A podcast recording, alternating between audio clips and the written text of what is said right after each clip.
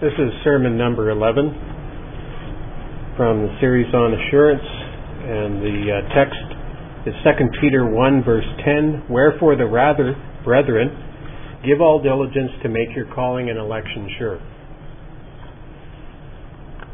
The doctrine I'm yet upon is this that Christians ought to put forth a great deal of diligence to make this sure to their souls that they are effectually called by Jesus Christ in the managing of which I came to, and use of direction to those who are assured of their effectual calling.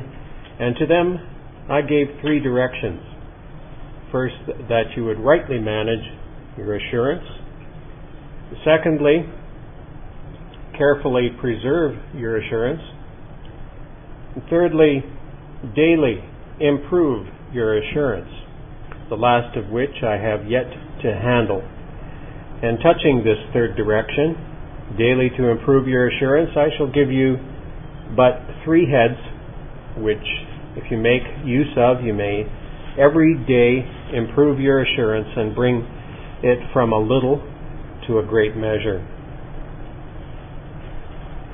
First, in case you would do this, improve your graces.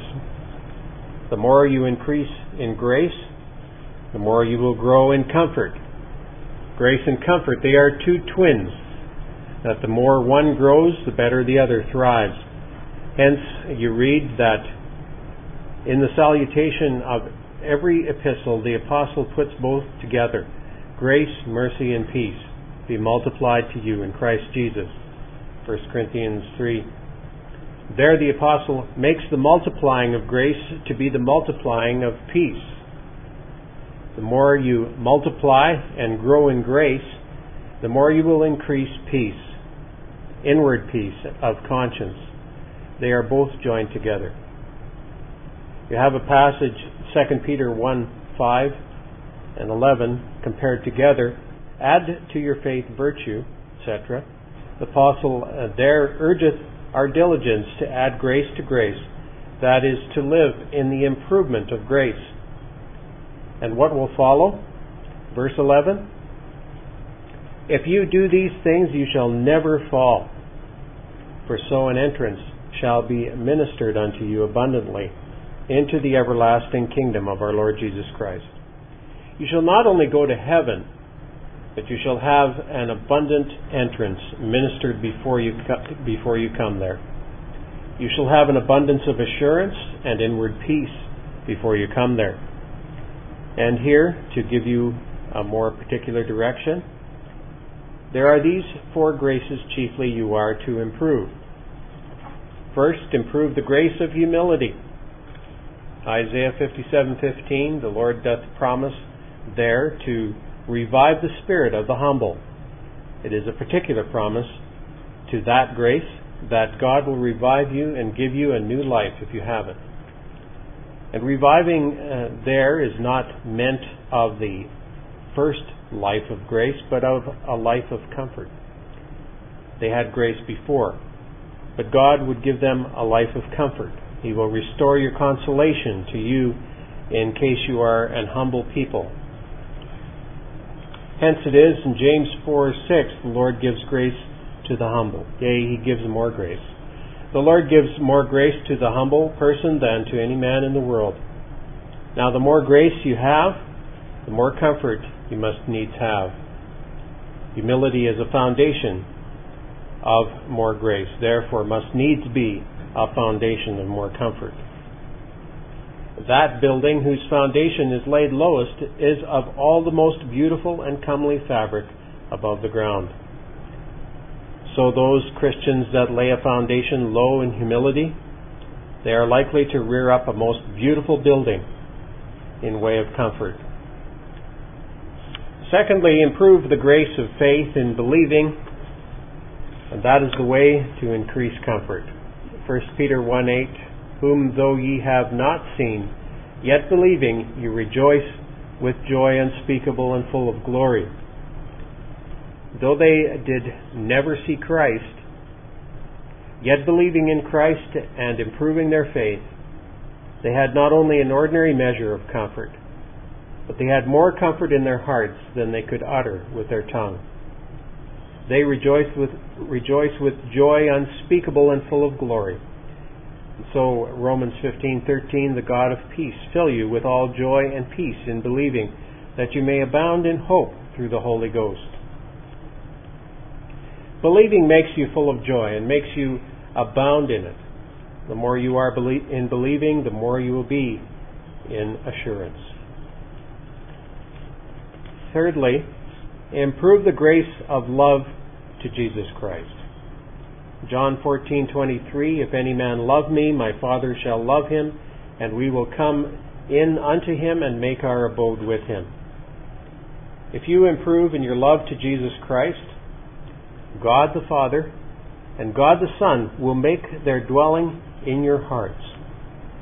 Now he must needs be a comfortable Christian that hath so good a guest as God the Father and Jesus Christ to come in and make their abode with him.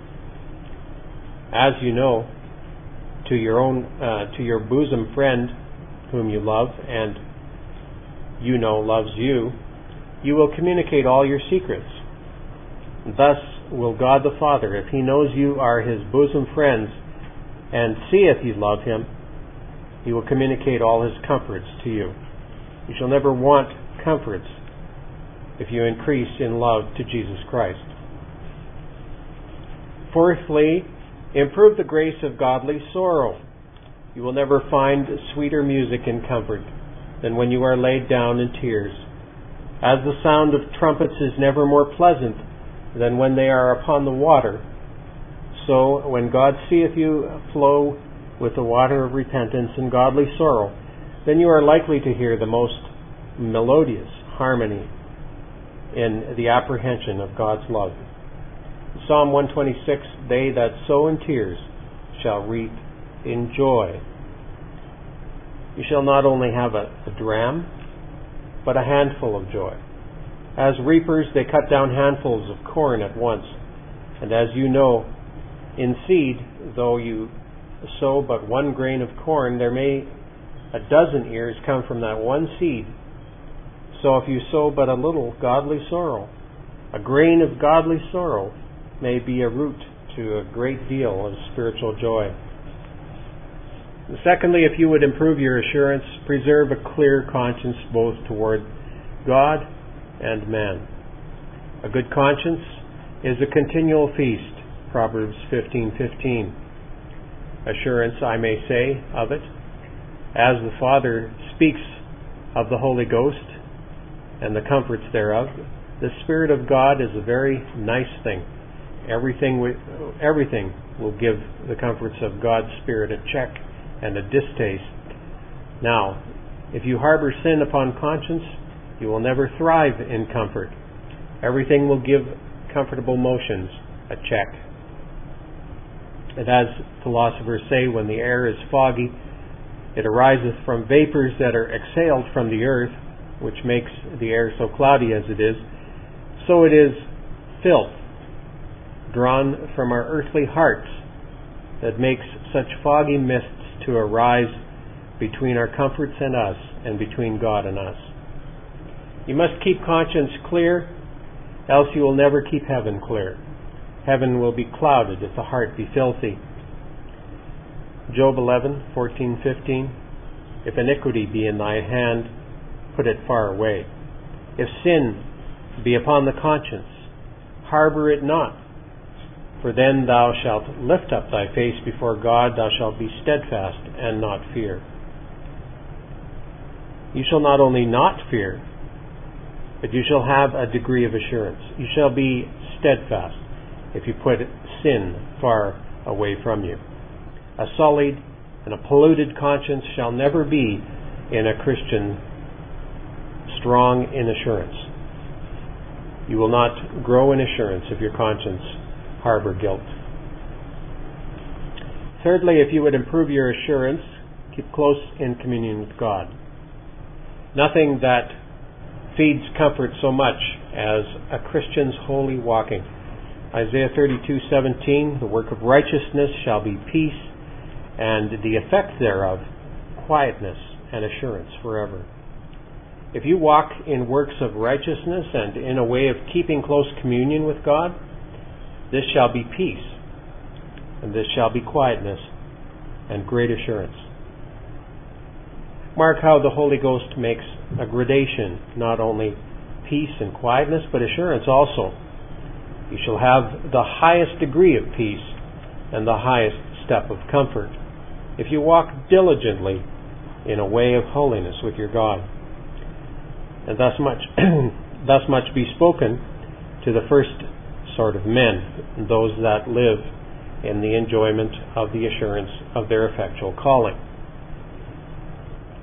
I have now a word to those men that live in the want of this assurance, who perhaps have in times past had some glimmering and some dim sight of comfort touching their everlasting estate, and yet are now much clouded and eclipsed in their comforts, or have lost the comforts they once had, what they should do to recover it. And to these I shall, by way of direction, speak only four things. First, that you would set upon searching work. Secondly, upon humbling work. Thirdly, upon praying work. And fourthly, that you would set upon meditating work. These four helps will, through God blessing, through God's blessing, be very conducible to restore your wanted comforts unto you. First, my counsel shall be to you that you would set upon searching and examining works. When you have lost anything, the first thing you do is look after it, where you have lost it, that you may find it again. If you have lost this precious jewel of assurance, be thus wise for yourselves. O set upon seeking and the searching work. The Scripture gives you this hint Galatians 6 4, let every man search his own work, and then he shall have rejoicing in himself. This is the way to bring in spiritual joy and spiritual comfort, to be often dealing with your own hearts. David, when he lay under some soul distemper, mark how he he deals with his own soul. Why art thou troubled? O my soul, and why art thou disquieted within me? He puts his heart upon the trial, and here in your searching work I would commend five things to your examination. First, search how you got your assurance. Secondly, search how you ground your, your assurance. Thirdly, search how you manage your assurance. Fourthly, search what should provoke God to take away your assurance. Fifthly and lastly, search what you would give to God so you might re- regain your former and wanted assurance. Put these questions to your hearts. Firstly, put on the, put upon the search how you got your assurance. It may be it was such an assurance as you have had ever since you were born, from your mother's womb, that you got uh, without care and without pain. And if so, this is presumption, not assurance. If you have lost this, it is well. It is better to be in a state of discouragement than in a state of presumption. Secondly, examine how you grounded your assurance. It may be that you bottomed it upon self, not upon Christ. It may be you bottomed it upon the fantastical delusions of your own hearts and not upon the grounded evidence of God's Word? If so, that your assurance have had an ill bottom, it is no wonder if God turn it upside down. If it be not rightly grounded, it will never long be continued. Examine therefore upon what grounds you have bottomed your assurance, and if you find the foundation of your comfort to be ill laid, you must pluck it up all again. Thirdly, search how you manage your assurance. It may be you manage your assurance with pride, not humility. It may be with unwatchfulness and carelessness of spirit, and did not take notice of those temptations and suggestions that might impair your comforts. And if so, it is no wonder if the devil sows tares among your wheat. It is no wonder if the devil have stolen away your comforts, if you have laid down your watch. Fourthly, examine what special cause there was in your hearts that might provoke God to cloud you in your comforts and to take away your assurance from you. And here that you might a little be directed in this search, you may reduce the cause of your eclipse and of the removal of your assurance to this twofold head. Either it had been the commission of some great transgression, or else the omission of some weighty duty that may provoke God to darken your comforts. First, the commission of some great transgression. Great sins, they lay a foundation for great discomforts in tender consciences. Great sins, they lay the conscience waste to make it that it was uh, to make that it was as a well trimmed garden to be as a ruinous wilderness. Great relapses they may bring ordinarily dark eclipses upon the soul. And here that I may put you on this search, I would advise you to search what particular sin it was and to take away uh, and how you might know the transgression that might provoke God to take away your comforts from you. First, if it so be, God did take away your comforts immediately after the committing of any gross sin, then you may be sure that sin was the occasion. Secondly, if the commission of one sin do bring upon you more than an ordinary measure of hardness of heart, then you may be sure that it was the sin. Or thirdly, if any sin makes you remiss in spiritual duties, that was the sin. Provoked God to take away your comforts from you. And by such a search as this, you may find out and give a shrewd guess at the particular provocation. And here the particular transgressions I would have you search about, they are ordinarily these four that engage God to take away comforts from a people. First, the sin of superciliousness and uncompassionateness of spirit towards doubting Christians. If a soul carries a proud and supercilious eye over poor Christians and carries no compassion towards doubting souls, God, for that sin of wanting bowels of compassion, may bring him to the same estate which he could not compassionate in other men. Secondly, the sin of grieving the Spirit. If you grieve God's Spirit, God will grieve yours. Isaiah 63:10.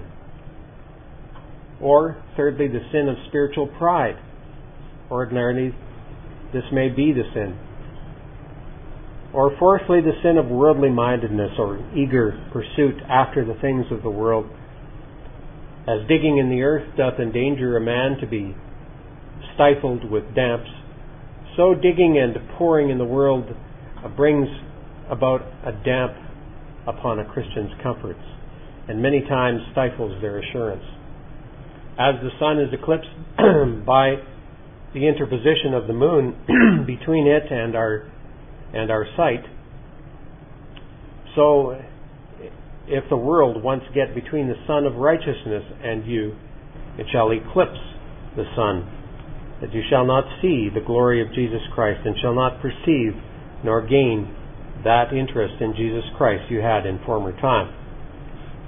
And secondly, another cause you are to search, if it be not the commission of some great transgression, yet it may be the omission of necessary and weighty duty. and the Lord may bring upon bring you upon the stage of discomfort for omission as well as commission. If a man do let but a wound go undressed, he may as well die, as if you knock him with a beetle upon the head. Beloved, if you let your wounds be undressed, and let your discomforts be unlooked after. And let all run at sixes and sevens. If you inter- interrupt your duties, it is just with God to interrupt you in your comforts. If you keep not your watch, 'Tis no wonder if you are surprised. There are many Christians that grow careless in keeping communion with God, that love seldom reading and seldom praying and seldom examining their own hearts. Alas, men casting away their duties, it makes God, in judgment, make stoppage in a way of comfort. Fifthly, in your searching work, examine yourselves what you would do in case God should restore to you your former evidences. Could you bring your hearts to this temper that you would think no pains too much to take, no cost too much to give? Nothing should be irksome to you that God would have you perform? In case He would give you your wanted comforts? If you find this temper of spirit in you, this is a very ready way to bring on your comforts and restore the joys of your salvation to you. Secondly, set upon a humbling work. The only way to gain what you have lost is to mourn over your losses. Jeremiah 31:18, 19, and 20. See how Ephraim comes to have his comforts restored when he wept over his own discomforts. I have heard Ephraim bemoaning himself, saith God. And I said, Is Ephraim my dear son? I saw him smiting upon his thigh, humbling his soul for his sins.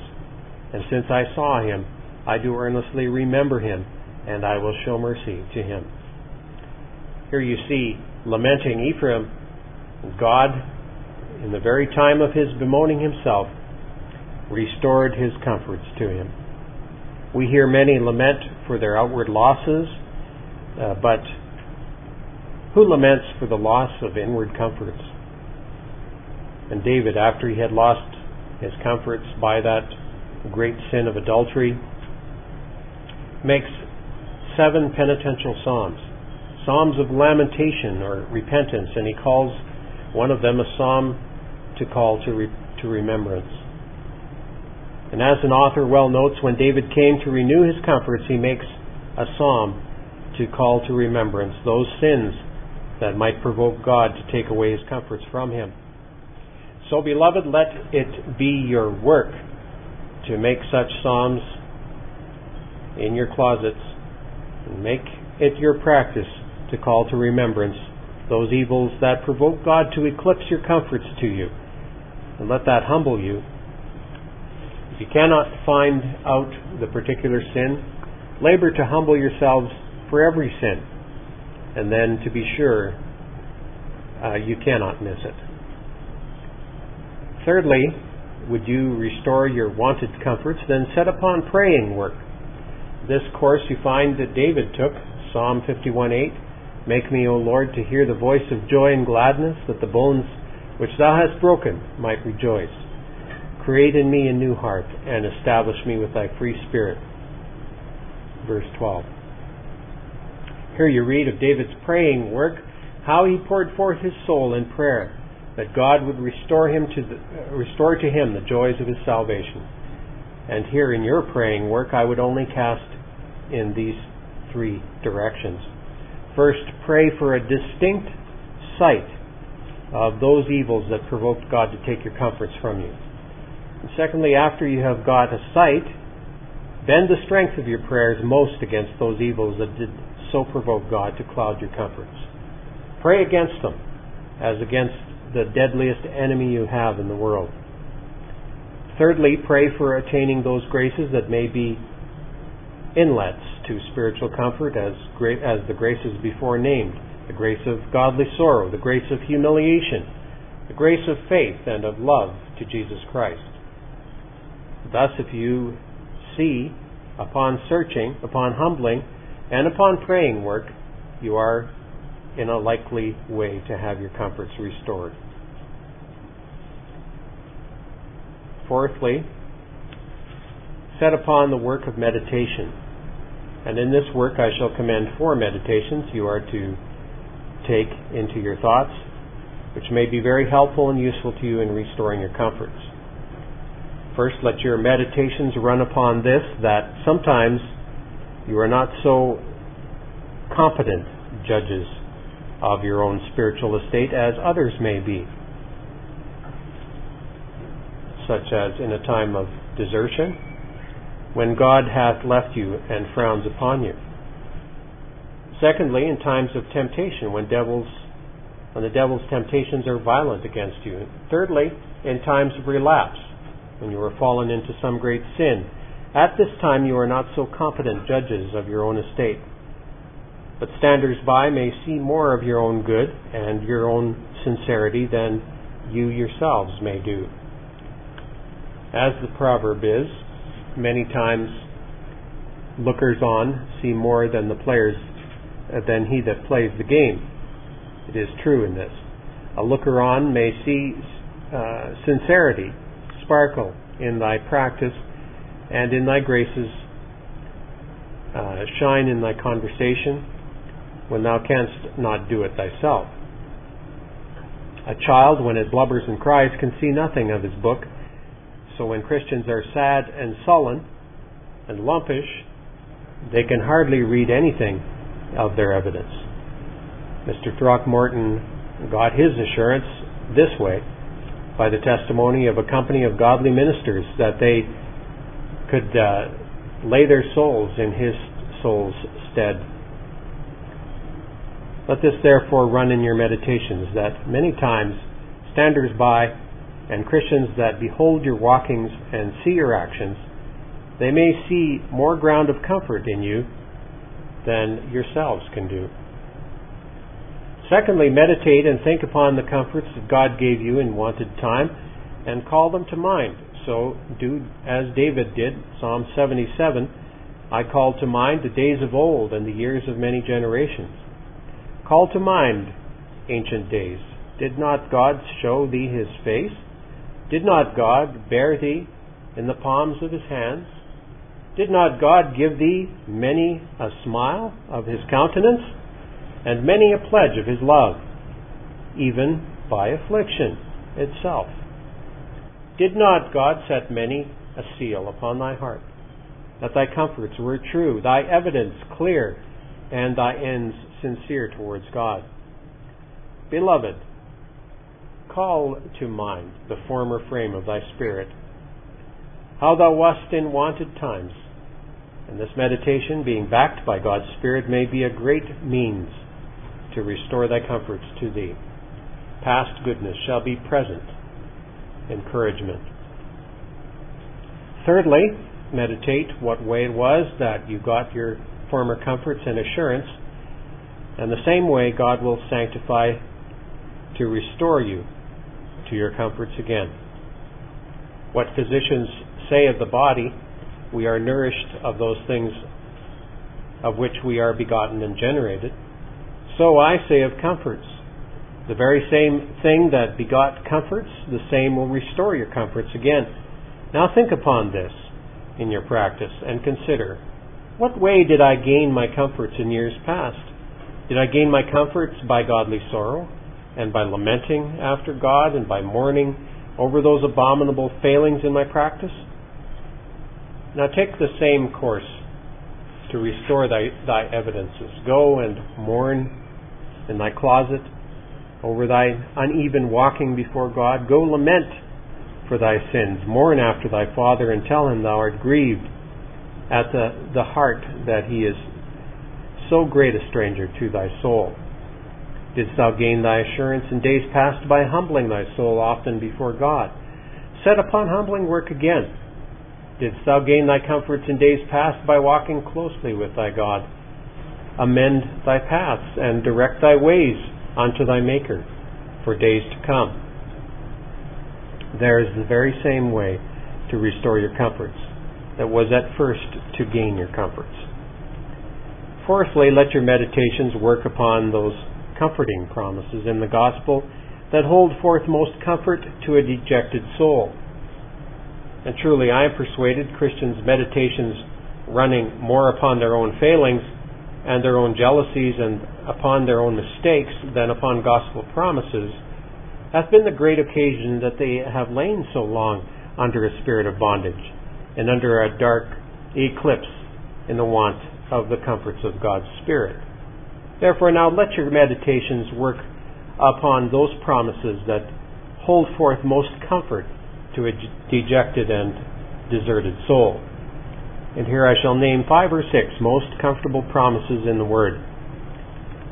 Isaiah 57:15 The Lord that dwells in the high and holy places he doth revive the spirit of the humble and of the contrite one so Isaiah 66:2 the Lord dwells in the heavens and yet with him also that is of an humble and contrite spirit that trembles at his word with him will God dwell. Psalm 34:18 The Lord is nigh to them that are of a broken heart even them that are contrite in spirit. Luke 4:11 Jesus Christ was anointed that is appointed by God the Father to preach the gospel to the poor to bind up the broken in heart and to comfort them that mourn. So Isaiah 66:10 the Lord will restore comfort to thee and to thy mourners. And Hebrews 12:12 the Lord will strengthen the weak and feeble knees. And with that remarkable and most glorious gospel promise I shall end. Isaiah 35 3 to 6 strengthen the weak hands and confirm the feeble knees this saith God to weak Christians, whose legs can hardly carry their bodies, and their hands hardly reach to their mouths. Say unto the weak Christian in grace, comfort, and confirm and strengthen them. And say unto them that are of a fearful heart, Be strong. Poor, fear, fearful, doubting souls that fear every temptation and fear every corruption, and fear they shall lose the recompense of their reward. Say unto that fearful heart, Be strong and fear not, for God your God will come with vengeance. Even God will come with, re- with recompense and save you. And then the eyes of the blind shall be opened, and the ears of the deaf shall be unstopped.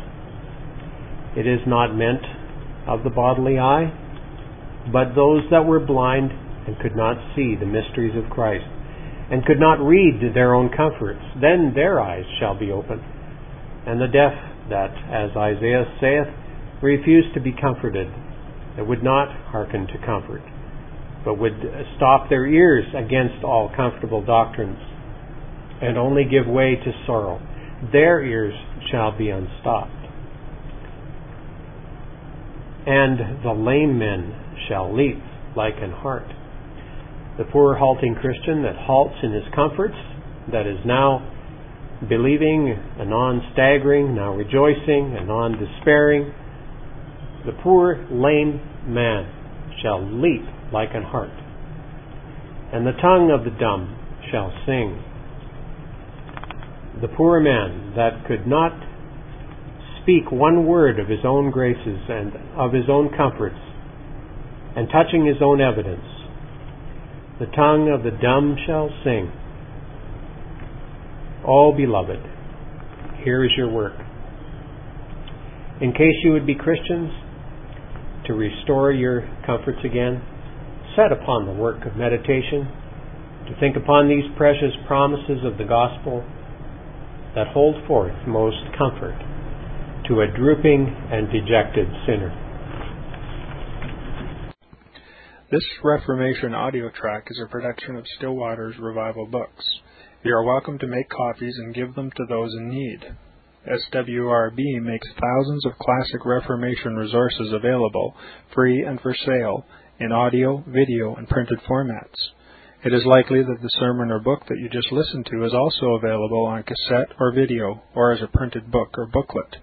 Our many free resources, as well as our complete mail order catalog, containing thousands of classic and contemporary Puritan and Reformed books, tapes, and videos at great discounts, is on the web at www.swrb.com. We can also be reached by email at swrb at swrb.com, by phone at 780 450 3730 by fax at 780-468-1096 or by mail at 4710-37A Avenue, Edmonton, that's E-D-M-O-N-T-O-N, Alberta, abbreviated capital A, capital B, Canada, T6L3T5. You may also request a free printed catalog.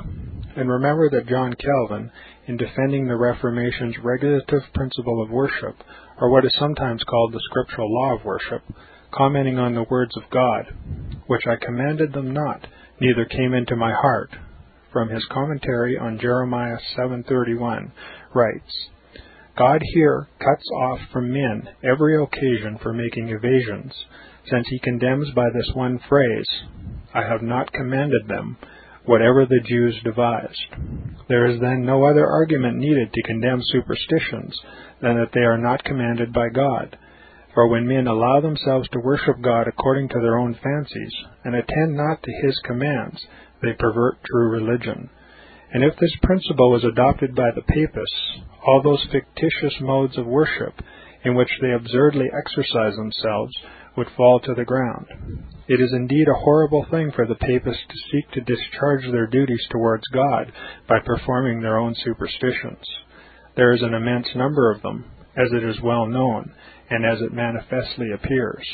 Were they to admit this principle, that we cannot rightly worship God except by obeying His word, they would be delivered from their deep abyss of error.